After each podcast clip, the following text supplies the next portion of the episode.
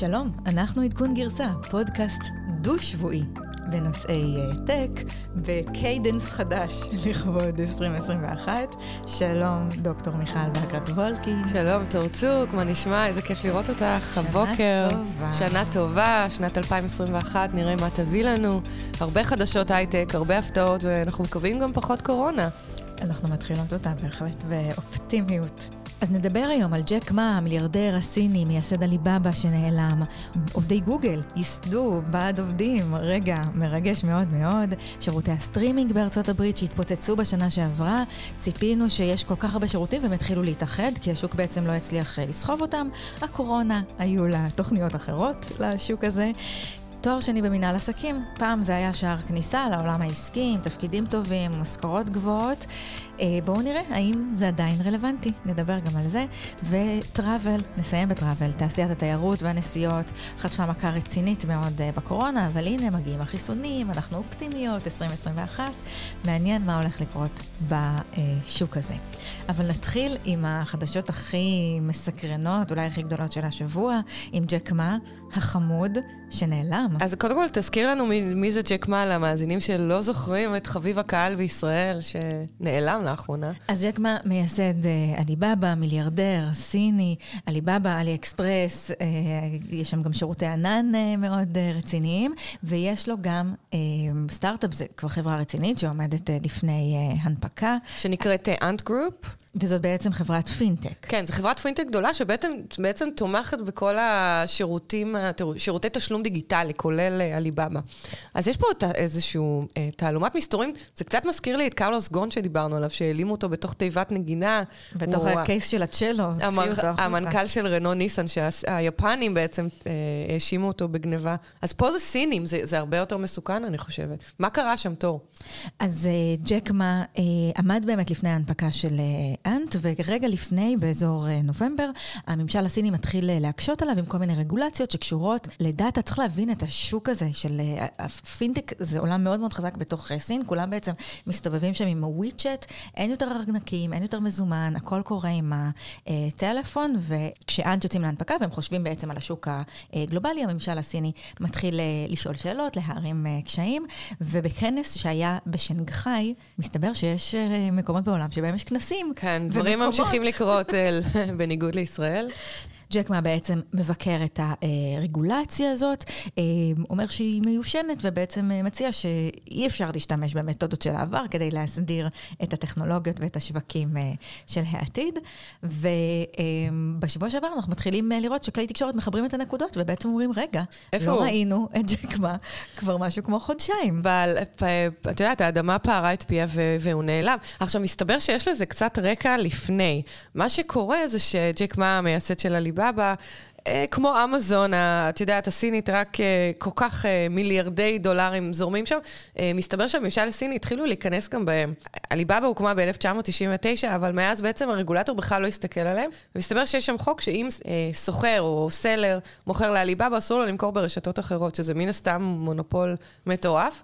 כנראה שאת יודעת, שמה בסין זה איכשהו הסתדר, ולאחרונה הממשל התחיל אה, לחפור גם בזה. או לח- להגיד שיש שם כל מיני ענייני הגבלים עסקיים. בקיצור, יושבים. לו על הזנב. ואז בעצם אה, ישב אה, ג'ק מה באיזשהו כנס גדול מול בכירי הממשל, ובעצם ביקר אותם. כמה ימים אחרי זה שמו לו את כל ההגבלות על ההנפקה של אנט.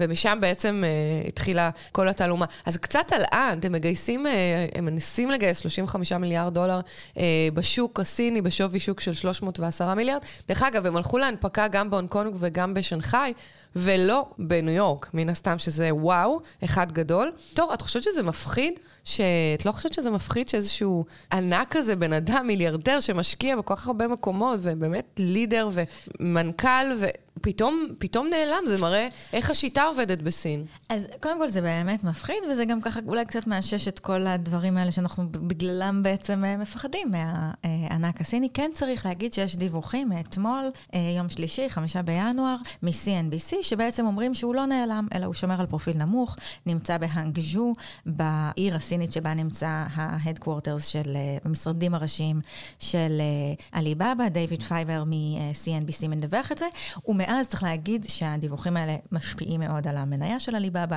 כשחשבו שהוא נעלם היא קרסה ב-3%, מאז הדיווחים שהוא כנראה... אני שמחה, נרגעתי. את יודעת, עכשיו אני חושבת... אני, כן, ברור, לא, סתם. אני לא, אני דאגתי לו לרגע. אני פשוט חשבתי שאת יודעת, שמישהו לקח אותו ואולי הוא ברח. אני, האמת היא שהוא הוא, הוא מאוד מאוד אה, אהוד בישראל. אני ראיתי אותו מרצה ב... כשפתחו את מרכז פרס לשלום, והוא בא לתת uh, invited speaker.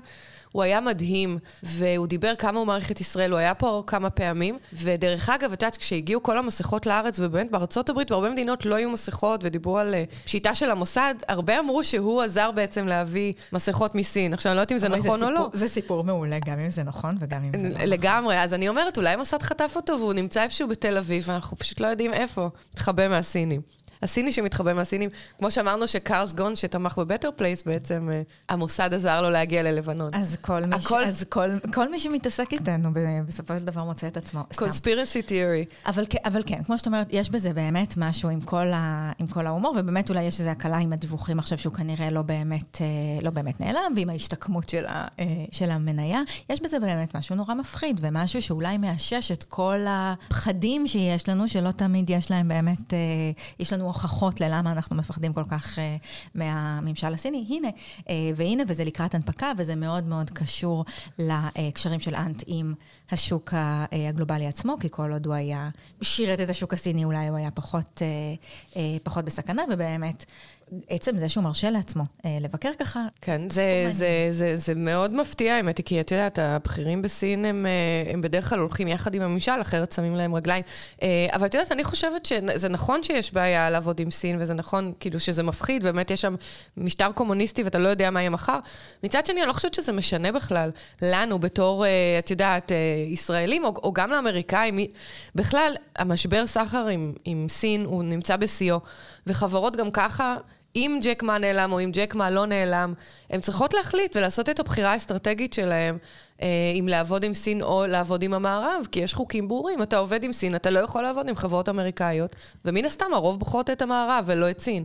ובאמת, הסיפור הזה של כן או לא לעבוד עם הסינים, עבור חברות ישראליות הוא מאוד מפתה. יש פה הרבה כסף סיני שמסתובב בשוק, יש גופים סינים מכל מיני סוגים שמחפשים להתחבר לטכנולוגיה ישראלית, מציעים הצעות מפתות אה, חברות ישראליות, וצריך באמת לקבל פה איזושהי החלטה שהיא החלטה אסטרטגית, ובאמת הסיפור הזה עם אה, ג'ק מה שעושה הרבה מאוד uh, כותרות, uh, אולי לא יעשה טוב לכסף ולמשקיעים הסינים, שאולי מחפשים פה מציאות לגיטימיות. אה, כן, אבל את יודעת, אני חושבת שבאמת צריך כאן להבין שאם אתה עובד עם חברה סינית, אתה לא תעבוד עם חברה אמריקאית כנראה, ורוב החברות הישראליות באמת מעדיפות לעבוד עם המערב, עם אירופה וארצות הברית, וזה לא משנה ממש מה קורה, מה קורה בסין. יש לי איזה חבר שהציעו לו להקים מפעל בסין עם טכנולוגיה IP שמגיע מארצות הברית, והוא פשוט לא יכול. הוא לא יכול כי מן הסתם האמריקאים לא ייתנו לו.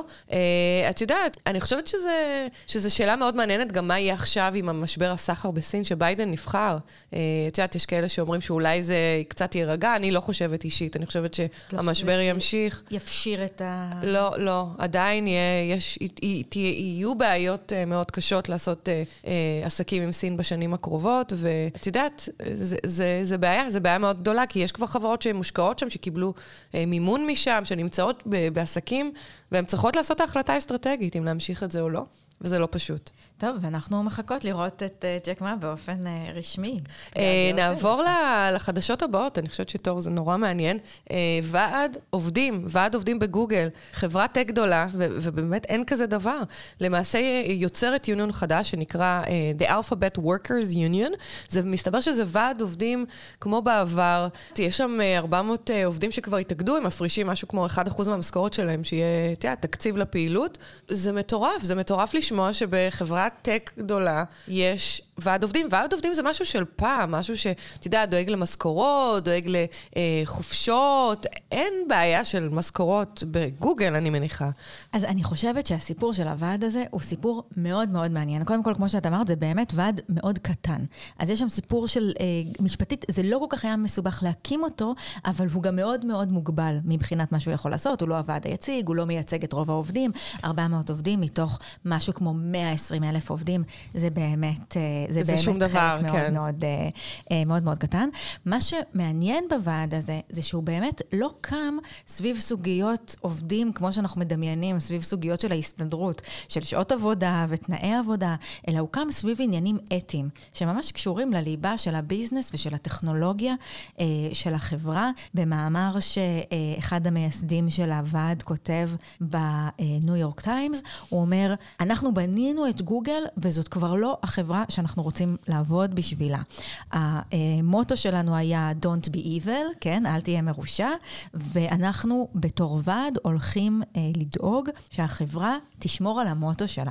וזה מאוד מאוד מעניין, זה מאוד מאוד מילניאלי. את יודעת שאני לא יודעת אם את זוכרת שלפני אה, בערך שנה אה, יצאו להפגנה המונית אה, 20 אלף עובדי גוגל, וזה היה בעקבות אה, אה, פיטורין אה, של עובד שבאמת אה, התעלל מינית ב, בעובדת אחרת. הוא היה מישהו מאוד בכיר וככה, לא ממש. רובין. כן, אנדי רובין, נתנו לו ללכת עם, את יודעת, בונוס מטורף והשתיקו את זה, וזה לא יצא לעיתונות, ובעצם שם, אני חושבת, התחיל המאבק של גוגל, וזה היה הבסיס באמת ליצירה הזו של ועד העובדים החדש, שבאמת אה, מסתכל, כמו שאמרת, על אתיקה, אה, על discrimination ו-diversity, על משכורות שצריכות להיות שוות, אז אני באמת התעללות חושבת מינית. שהסיפור הזה של אנדי רובין הוא סיפור, הוא סיפור מעניין, כי הוא קצת קו פרשת המים. כי גוגל ניסתה לעשות שם משהו שעושים בהמון המון חברות ובהמון קורפורטס.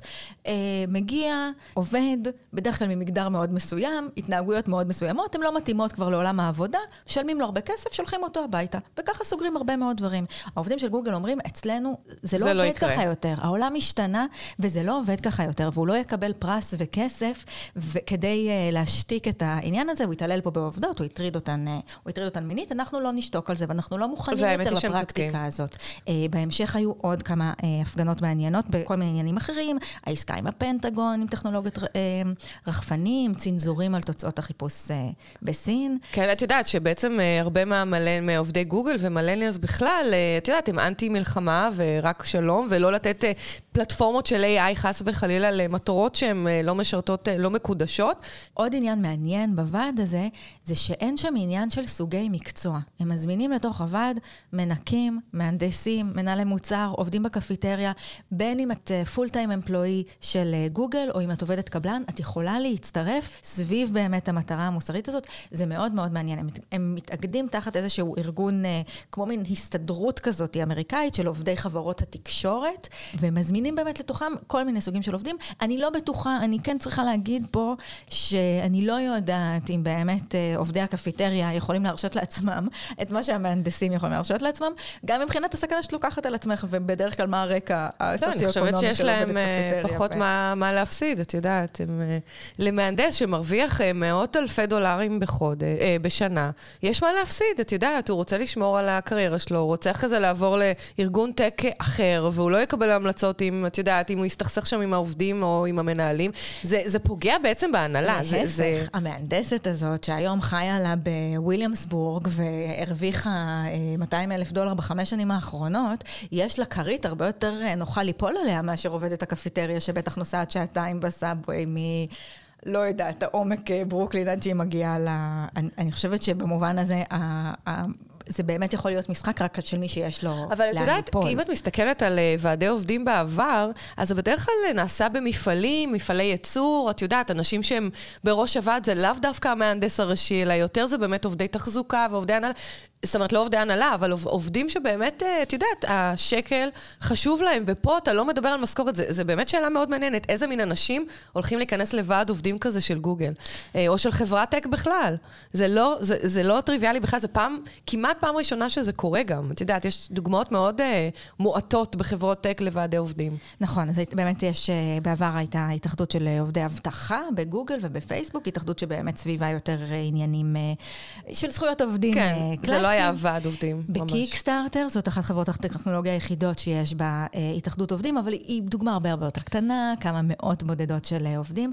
באמת, אני חושבת שהסיפור הזה גם של התוכן של ההתאחדות, שזה בעצם על משמעות ועל מוסר, ולא על תנאים. כמו שאת אומרת, זה באמת התאחדות של מפונקים. התאחדות של אנשים עם פריבילגיות שיכולים, וגם מרגישים שיש להם את ה-agency להשפיע על ה-business של החברה ועל הטכנולוגיה שלה. ובעיניי הסיפור הזה הוא נורא נורא מעניין, כי הוא מסמן איזה shift וחזרה של המעסיק כמחולל זהות.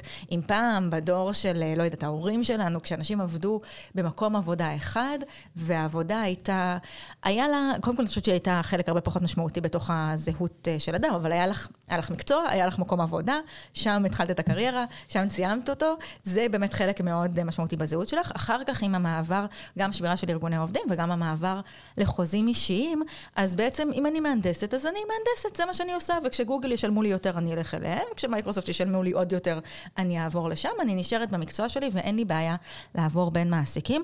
והנה, המילניאלס, שאני כל הזמן מסתלבטים עליהם, שהם לא עובדים ושלא אכפת להם וש... אה, לא יודעת.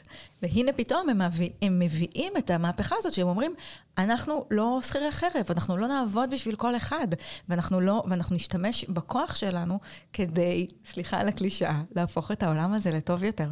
בעיניי זאת נקודת ציון מהממת, ומאוד מאוד מעניין לראות איך הדברים האלה התפתחו, ובעיקר את האדוות ואת ההשפעה של הדבר הזה בארגונים אחרים. כן, את יודעת, זה, זה מעניין, כי אני, לדעתי, יש פה איזשהו, את יודעת, תקלה מאוד חמורה של גוגל בהתנהלות שלהם בשנים האחרונות. כנראה שסונדר לא עשה עבודה, המנכ"ל של גוגל לא עושה עבודה... סונדר פיצ'אי המנכ"ל. כן, הוא לא עושה עבודה מדהימה, הוא עשה טעויות גם עם אה, נציגי החברה, שאת יודעת, שהיום בעצם הם נציגי הוועד, אה, שמתעסקים באקטיביזם, כי זה תחום שתמיד היה חזק בגוגל, תמיד היו אנשים שבאו, כמו שדיברנו על ההפגנה.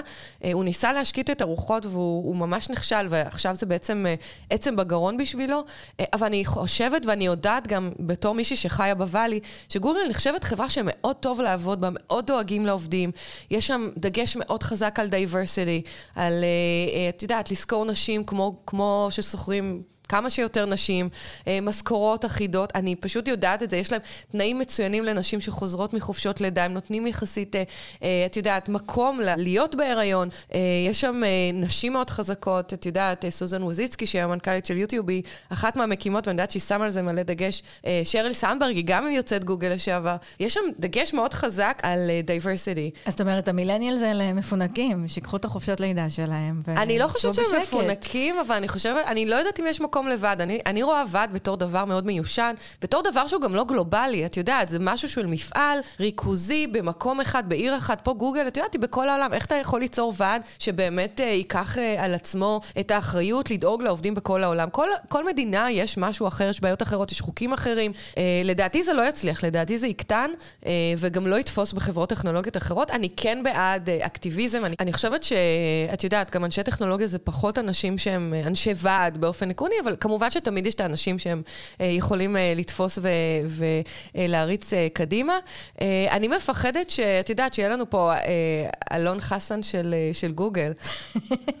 אם את יודעת למה אני מתכוונת, את יודעת, עובדים שידעו ש, שאי אפשר לפטר אותם, עוד פעם, למרות שזה ועד, זה משהו אחר, אבל הם אולי יאבדו את המוטיבציה. את יודעת, אני עבדתי בבתי זיקוק כשהייתי צעירה, אחרי שסיימתי תור ראשון, ואני זוכרת... בש, בש, היית. בוועד? לא הייתי בוועד, אבל אני זוכרת באחת, היו נועלים את הדלת, וכל אחד הולך לישון בצהריים. סליחה שאני, לא, יכול להיות שזה השתנה מאז, אבל לי ועד עושה איזו קונוטציה מאוד שלילית. אז אני חושבת שבאמת, אה, טוב, אלון חסן זה באמת אה, דוגמה קיצונית, אבל, אבל באמת ועד זאת פרקטיקה לתת כוח לעובדים, ואני חושבת שהסיפור הזה של הוועד בגוגל הוא באמת איך, איך עובדים ואיך הדור המילניאלי הזה, שמרגיש כל כך אה, חזק ושכל כך מגיע לו, מצליח לראות מעבר לקצה האף של עצמו, ולהשתמש בכוח הזה כדי... כדי להשפיע על מדיניות החברה. בואי נעקוב כן, ונראה לאן זה יתפתח. את יודעת, יש עוד רק נקודה אחת ששווה לציין, אני חושבת שיש פה חשיבות מאוד מאוד אה, עמוקה לחברות טק אחרות. כי בעצם חברות הטק, אה, את יודעת, הם, יש להם סטנדרטים מסוימים של, אה, של אתיקה, ובעצם אה, פה, את יודעת, אה, באים בגוגל, יוצרים את הוועד הזה, ו, וזה יוצר קצת פחד אה, או איזושהי הסתכלות על, אוקיי, זה חשוב, אתיקה חשובה, אנחנו רוצים לגרום לעובדים שלנו להיות מאושרים, לדבר עליהם יפה, לעשות מה שצריך מבחינת diversity, זה ירים דגל אדום גם בחברות טק אחרות, זה, זה בטוח. טוב, את יודעת, יש, אה, יש טרנד מאוד אה, חזק, אה, היה בשנה האחרונה, שכל, כמו שאמרת, זב חוטם פותח שירות סטרימינג חדש. יש לנו את נטפליקס כבר המון המון המון שנים, אבל יש גם את אמזון פריים, והולו, ודיסני פלאס, ואפל טיווי, ואחרים. וב-2019 היו סקרים שבאמת טענו שיהיה פה מלחמת סטרימינג מטורפת בין המתחרות, או שהם יתאחדו, או שחלק ייעלמו. ותהיה צניחה במספר המנויים per שירות סטרימינג, והנה, אנחנו רואים שבקורונה זה לא קורה, יש co-existence, יש שלום, כולם צומחים, לכולם אה, עולה מספר המאזינים. אה, לאנשים יש זמן בבית, את יודעת, זה, זה מדהים כי, את יודעת, לא היו ליגות ספורט ולא היו בתי קולנוע, אז אנשים יושבים ו- ורואים נטפליקס ורואים דיסני פלוס. הפכנו כולנו לקהל שבוי. Couch potatoes. Literally. כן, אז באמת, אה, והצפי ל-2021 זה ש... מספר האנשים שעושים אה, מנויים, אה, מספר המנויים בעצם, לא האנשים, כי אנשים עכשיו עושים מנוי ליותר מחברה אחת. הממוצע בארצות הברית הוא שלושה מנויים למשק בית, ומצפים שהמספר הזה יגדל ב-50% עד, אה, עד סוף השנה. ובאמת, אני חושבת שאנחנו דיברנו על זה לא מעט בסוף השנה, בסוף 2019, ואמרנו, טוב, זה, זה המון, זה יותר מדי, השוק לא יצליח להחזיק את זה, בטח נראה התאחדויות, בטח נראה מלחמות על התוכן, ולא, הנה אנחנו רואים ש... בא משהו שלא צפינו בכלל, ובאמת אנשים יושבים משועממים בבית ורוצים עוד ועוד תוכן. אני חושבת ש... אני חושבת שבעצם קורים אה, שני דברים, ואולי את ואני מייצגות את זה. כמה מנויים יש לך? מה זה... האמת היא, לי יש המון. יש לי נטפליקס, אה, ויש לי אפל טיווי ופריים, אה, וכמובן יש לי גם את הכבלים הישראלים שזה יס. יס. Uh, עשיתי ברור, ואנחנו משלמים משהו כמו 30 דולר, שזה, את יודעת, נטפליקס ועוד כמה סרטים מאפל. זה עוד לפני יס. אפל בחינם לפני יס, שזה 200, משהו כמו 250 שקל. ואתם אשכרה יושבים ורואים? הכל? Uh, את יודעת, כל אחד רואה את הדברים שלו, אז uh, זה, יש לי בן, יש לי בת, כל אחד יש לו את הצרכים שלו מבחינת uh, תוכניות. אני באמת uh, התחלתי לראות קצת יותר בקורונה, אין מה לעשות, לפני זה כמעט ולא ראיתי טלוויזיה, לא היה לי זמן, היום אני יותר בבית, אז ראיתי את כל הסדרות המדוברות, ועוד מעט קצת נציין איזה סדרות. Uh, מה איתך? אז לי אין כלום, אני רוכבת על כמה מנויים של... יש לי חברים, יש לי הרבה חברים. זה, זה נהדר. וכל אחד תורם לי מנוי של משהו. אני גם, אני חייבת להגיד שאני לא רואה כל כך הרבה, אני רואה ככה מה שיש הייפ ואי אפשר uh, להתחמק ממנו, אבל אני חושבת שבאמת uh, יש שתי מגמות. או שבעצם אנשים מגדילים מאוד את ההוצאות שלהם על המנויים האלה, או שאנחנו חוזרים ל, uh, לטרנדים שהיו uh, לפני כמה שנים, והם ש... עולמות התוכן הפיראטי אה, פורחים. כי לא רק שלצרוך היום תוכן זה דבר הרבה הרבה יותר יקר מאשר לפני כמה שנים, זה גם דבר מאוד לא נוח. אני צריכה רגע להבין איפה זה, זה ב-HBO, זה בנטפליקס, לא, זה באמזון פריים, כן יש לי מנוי, אין לי מנוי. לא, לי זה נורא פשוט, אני זה. פשוט אה, פותחת ויש לי את הכל. אה, מה, בסמארט TV? כן, בסמארט TV, כי הכל מופיע שם, אה, ואת יודעת... אבל את צריכה ללכת לדעת איפה לחפש. אם את נגיד, את לא יודעת איפה קווין גמביט. אה... לא, אז אתה, אתה חייב, צריך להיות לך מושג אה, איפה, אבל אבל את יודעת, אם אני מחפשת תוכן, ישר אני מוצאת משהו. אני, אין מצב שאני פותחת טלוויזיה ואני לא מוצאת מה לראות. ואם את, אבל אם את במצב אה, של בראוזינג, את צריכה להחליט לאן את הולכת. נכון, אבל זה תמיד בדיפולט שלי נטפליקס, ואת יודעת, באמת הסתכלתי קצת על סטטיסטיקות, 60% מהבתים בארצות הברית יש להם נטפליקס, וזה הרבה מעל הבתים, אה, מעל חברות אחרות. זה, יש להם פי חמש traffic לדקה מכל חברה אחרת, ו-250 מיליון מנויים בארצות הברית. ואת יודעת למה? ולמה קל לי למצוא אה, תוכן? כי יש להם הרבה, הכי הרבה סדרות מקור, יש להם יותר מ-700 פרקים חדשים ברבעון. והבאים בתור זה אמזון פריים, יש להם רק 200 פרקים נכון, חדשים. נכון, זה data ממחקר אה, שווקים שעשו אה, מופת נתנזון, אה, ופורסם ב... בוול סטריט ג'ורנל, וזה באמת היה מעניין, כי הקורונה תפסה באמת, כמו שאת אומרת, את, uh, את נטפליקס, כשכבר יש להם מנוע שיודע להפיק תוכן עצמאי, וכל האחרות לקח להם קצת זמן, אז באמת הקורונה נורא נורא תקעה אותם, כמו שהיא תקעה את uh, כל uh, עולם ההפקות. נתון מעניין שמצאתי במחקר הזה, זה שהוא איזן קצת בין uh, סוף שבוע לאמצע השבוע, מבחינת מתי אנשים uh, צורכים תוכן. אם בעולם הישן אנשים היו מחכים לסוף שבוע כדי לשבת על הספה ולראות נטפליקס, היום, כל יום הוא יום טוב. זה, מסתבר שאנשים לא ממש עובדים קשה בזום, הם אה, גם, אה, את יודעת, רואים טלוויזיה, וחלק מהסדרות הכי מדוברות זה Queen's Gambit, כמו שאמרנו, The Crown, קוברה קאי, שאני לא ראיתי, ודרך אגב, גם Office אה, קיבל צפייה ממש מטורפת בקורונה, למי שעוד לא ראה The Office בפעם השלישית. אה, אז אין, אין בעיה למצוא. אני לא ראיתי מעולם. באמת? לא, זה, זה הסדרה שלך, תור, את חייבת. זה על החיים שלי, אני לא צריכה ללכת לראות את הסדרה. כן, זה גם, זה גם נכון. אה, אבל תשמעי, אני חושבת שיש פה משהו שלא ישתנה אחרי הקורונה. זאת אומרת, ברגע שתיגמר הקורונה, אני לא חושבת שמספר המנויים בנטפליקס ירד. אני חושבת שלחדשות, לחברות סטרימינג חדשות, יהיה הרבה יותר קשה להצטרף. וסתם דוגמה זה קוויבי שלנו, שבעצם פשטה את הרגל. יצאה לאור בקורונה ונסגרה בקורונה, ועכשיו, דרך אגב, היא, היא מחפשת uh, בית חם לתוכן שלה, היא מחפשת למכור את התוכן, כי זה המון תוכן מקורי, שלהרבה מהחברות האלה אין. את יודעת, דיסני פלאס ואמזון פריים, וכולם משדרות תוכן קיים, uh, וקצת תוכן מקורי. אז מסתבר שרוקו, uh, חברה uh, גם של video streaming, מנסה לקנות את התוכן של קוויבי. אה, מה את אומרת? כן. עכשיו, דרך אגב, עוד נתון מאוד מעניין, שהחברות לוויינים וחברות כבלים כמו קומקאסט, AT&T, במקרה הזה יס או הוט בארץ, מאבדות את מספר המנויים שלהם. זאת אומרת, ככל שמספר ה video streaming עולה, כל הנטפליקסים והאמזונים וה, והאפל טיוויז, מספר המנויים בחברות כבלים יורד. אנשים מבינים שפשוט אין להם מה לראות שם. ויש להם הרבה מה לראות במקומות אחרים. את יודעת, כנראה גם כל ה reality TV והחדשות פחות... פחות מעניינים את הצופים שיושבים בבית ורואים אה, טלוויזיה. טוב, האמת שזה נושא שאנחנו לפעמים מדברות עליו ככה בינינו. MBA, תואר שני במנהל עסקים. אמרנו שזה היה בעבר שער הכניסה לעולם העסקי, אה, עם עסקה מאוד מאוד ברורה. נותנים שנתיים מהחיים, משלמים הרבה מאוד כסף לאיזושהי אה, אוניברסיטה, ויוצאים עם אה, תואר שמבטיח אה, כניסה בתפקיד ככה ניהולי טוב בחברות, אה, בקורפורייט, בפיננסים, אה, בטק, ומתחילים קריירה. זה בעצם הייתה דרך נהדרת אה, אה, להשיק קריירה בעולם העסקי. קריירה, של, קריירה בחירה. קריירה בחירה, נכון מאוד. עם, אה, עם, אה, עם אה, משכורות, בוול סטריט ג'ורנל מצטטים משכורות התחלתיות, ב tech 140 אלף דולר בשנה, בפיננסים 160 אלף דולר בשנה.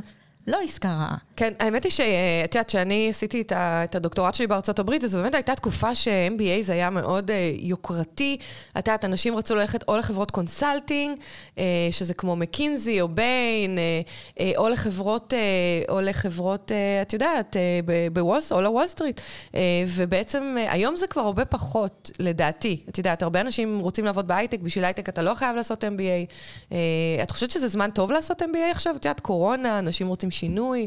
האמת שזאת שאלה מאוד טובה. אני חושבת שבאופן uh, קלאסי, תקופות של, מס...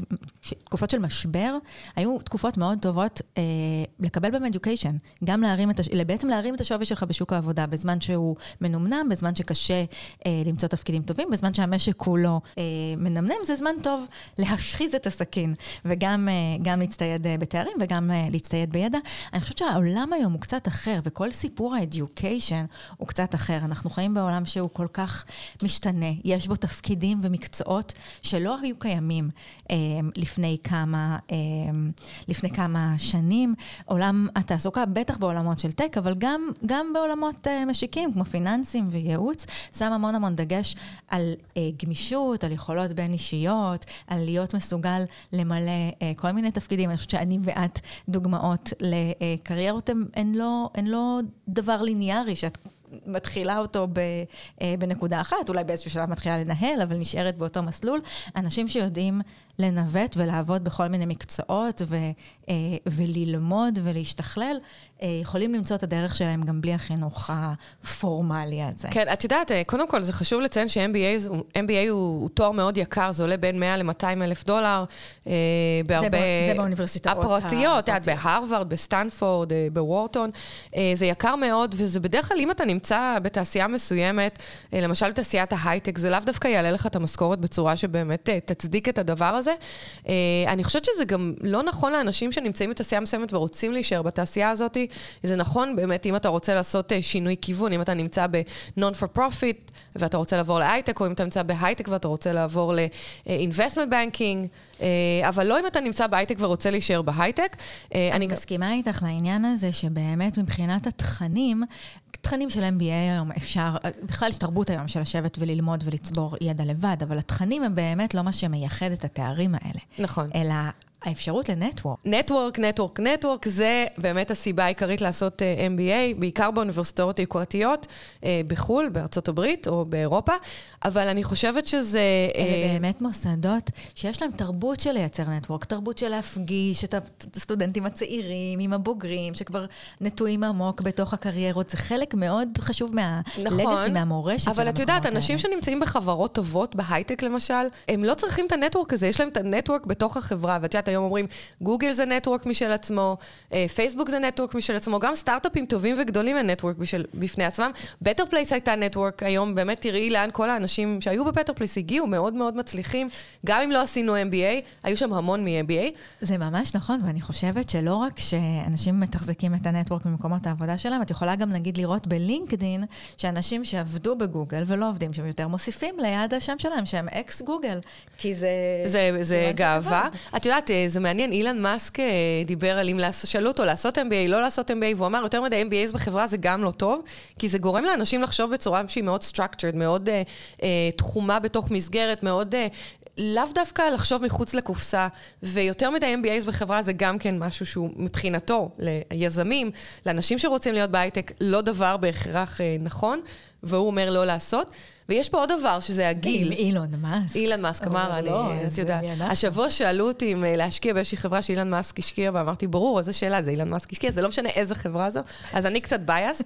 אה, דבר אחרון שרציתי לדבר זה על הגיל, הגיל שאתה רוצה להתחיל בו MBA. אה, הייתה כתבה מאוד מעניינת בוול סטריט ג'ורנל, שבעצם דיברה על זה שגילאי MBA זה סוף שנות ה-20, תחילת שנות ה-30.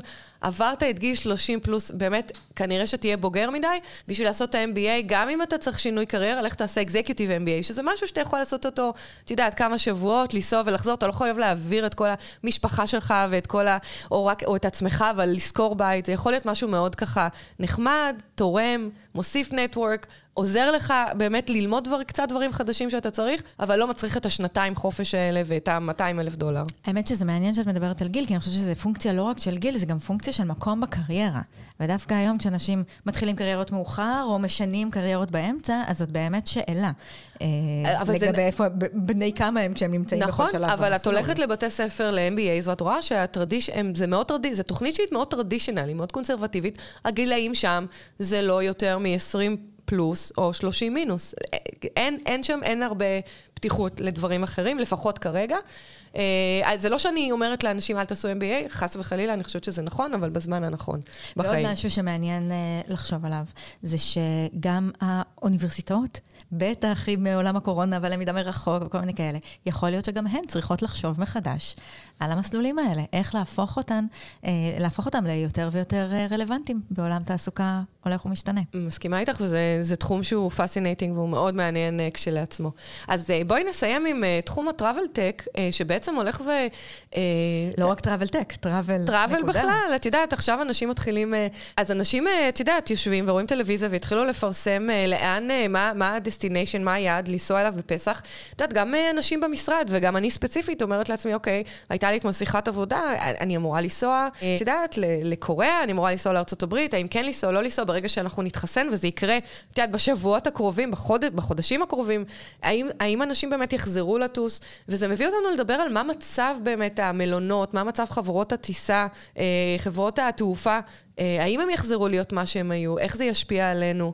אה, זה תחום שהוא מאוד מאוד מעניין, והכל בסימן שאלה מאוד, אה, מאוד גדול. כי מסתבר שזה לא הולך לחזור להיות מה שזה היה, לפחות לא בתחום נסיעות עסקים. ונסיעות עסקים זה התחום שבעצם מממן כאן גם את חברות התעופה, גם את בתי המלון. בדרך כלל הרווחים הגדולים באים משם, כי אין מה לעשות, נסיעות עסקים משלמים טוב, מזמינים ברגע האחרון, פחות פיקי, אם זה דולר יותר, דולר פחות, מזמינים חדרים יחסית, את יודעת, טובים, כי זה לא על חשבון חשבון אנשים, זה על חשבון החברה. את יודעת, יש שם בדרך כלל תנועה מאוד גדולה, אז עכשיו... כן, אני חושבת שיש באמת שני טרנדים מקבילים, גם בעסקים וגם בנסיעות פלז'ר, uh, שבאמת uh, מעמידים בסימן שאלה את מה הולך לקרות עם, uh, עם עולם התיירות. אחד זה, כמו שאת אומרת, מקומות עבודה גילו שאפשר לעבוד מרחוק, uh, ואולי, ולא חייבים לנסוע כמו שנסעו פעם, והרבה, ואנחנו רואים שהתפוקה של עובדים נשארת uh, כמו שהיא, אפשר, למדנו לנהל מרחוק, למדנו לעבוד מרחוק, לא צריך להזדרז ובאמת לשפוך את, את כמויות כמויות הכספים שחברות אה, היו מוציאות על טראבל.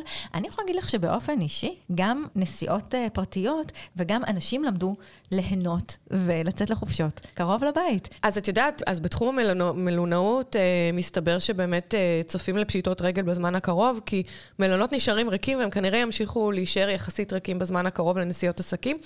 דיברתי עם אביאל סימנטוב, שהוא מנכ"ל חברת FairFly, שמספקת פלטפורמת הזמנות ל travel, שבעצם מייעלת גם את ההליך... מה קורה בקורונה? זהו. משתמש ב FairFly? נכון, זו שאלה מצוינת, בגלל זה דיברתי איתו, אז גם הם, הם אמורים לייעל את תהליך ההזמנות, וגם למצוא מחירים אטרקטיביים לחברות corporate, והם עובדים עם ה-Fortune 500 הגדולים, HSBC, עם Genentech, עם סיסקו, ומה שאביאל אומר, זה שבעצם אה, אה, אנחנו מעריכים איזושהי התאוששות בתחום התעופה וה travel, שהיא תהיה בצורת U ולא בצורת V, זאת אומרת, זה ייקח אה, זמן עד שבאמת דברים יחזרו לקדמותם. הוא אומר שבחצי... מבחינת נסיעות עסקים? מבחינת נסיעות עסקים, כן. לא ישלחו אנשים בקצב ש... שהיה. בחצי השני של 2021 הם יחזרו בערך ל... טיסות יחזרו למשהו כמו 30-40 אחוז ממה שהיה. ב-2019, וב-2022 משהו פה 80 אחוז, זאת אומרת, אה, ממה שהיה ב-2019. זאת אומרת, זה, זה יהיו בערך 10 עד 20 אחוז, אה, שכנראה לא יחזור בשנתיים הקרובות, אולי לא בארבע שנים הקרובות, אה, וזה באמת אה, תוצאה של מה שאמרת, המקום הזה, שיש אה, אפשרות לעבוד בזום ולעבוד מהבית. אה, את יודעת, את שאלת מה קורה איתם, אז, אז שאלתי אותו, הוא אומר שהם ראו גדילה, גדילה מטורפת ב-2020 במספר הלקוחות שנרשמו, והוא אומר שהם אה, הגיבו גם מאוד מהר יחסית ל... התאימו את התמחור שלהם, ומי שכן היה צריך לנסוע כנראה נסע במחירים. הייתה גדילה במספר הלקוחות שחיפשו חברה שתעזור להם למצוא טיסות זולות? שכנראה נרשמו לשירות. אמ, או את יודעת, אני בטוחה שהווליום ירד, זאת אומרת, אנשים לאו דווקא כן. השתמשו באותו ווליום, אבל... שזה מעניין, כי אני חושבת שדווקא בגלל שהיו כל כך מעט uh, טיסות, מי שטס היה מי שלפחות הרגיש שהוא חייב לטוס. נכון. ואת יודעת, חברות כנראה גם כבר לא מתביישות לרכוש מוצרים שחוסכים כסף. העולם השתנה, ומי שלא מתייעל, מפוטר ומוחלף ב, uh, במישהו אחר, וגם, את יודעת, בתחום הטראבל.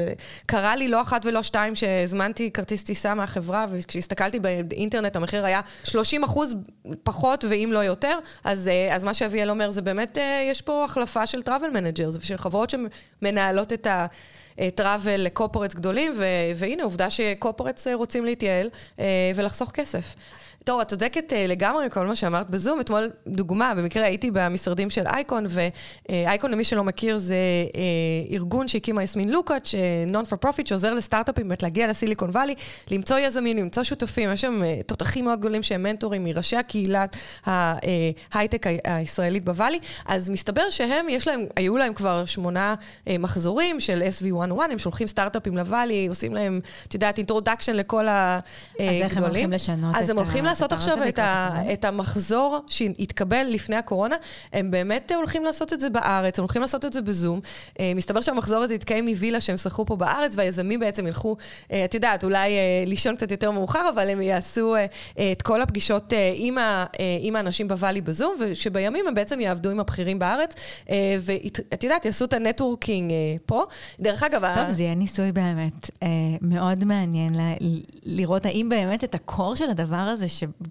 של לייצר את הקשר האנושי הזה, האם באמת אפשר לעשות את זה מרחוק מרחוק, לא? זה נכון. ואת יודעת, הם כבר פתחו את ההרשמה לבאץ' 10, לסטארט-אפים לבאץ' הבא, אה, בשביל יזמים ישראלים לפגוש את השחקנים אה, בבירת הייטק, ובאמת אה, מציעים לסטארט-אפים להירשם עכשיו. מעניין אם באץ' 10 יהיה בזום, או, או שיטוסו חזרה לוואלי. לא יודעת, נחיה ונראה, אבל אני ממליצה להירשם.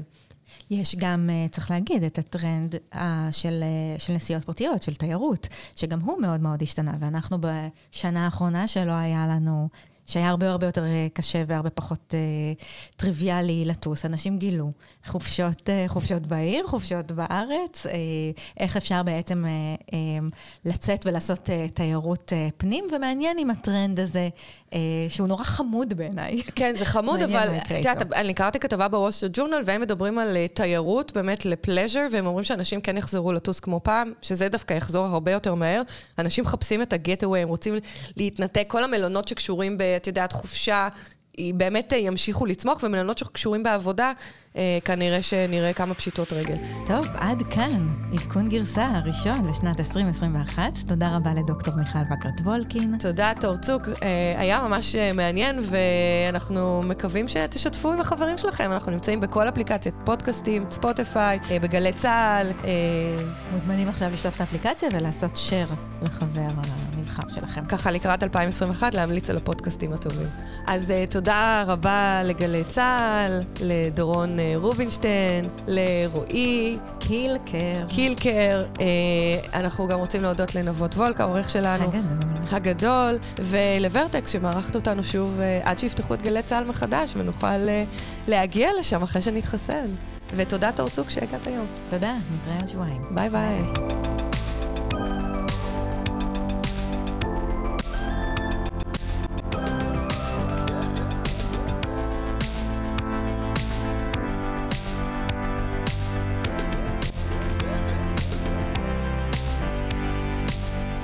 ביי. להיות אור, אני כל כך שוברת את הראש לאן לטוס, אני... תקשיבי, השבוע התחסנתי, אני חייבת לציין, ואל תגלו לאף אחד, כי אני מרגישה עם זה כבר לא בנוח, את יודעת שלא כולם התחסנו, אבל את יודעת, עמדתי באיזשהו תור וקיבלו אותי והתחסנתי.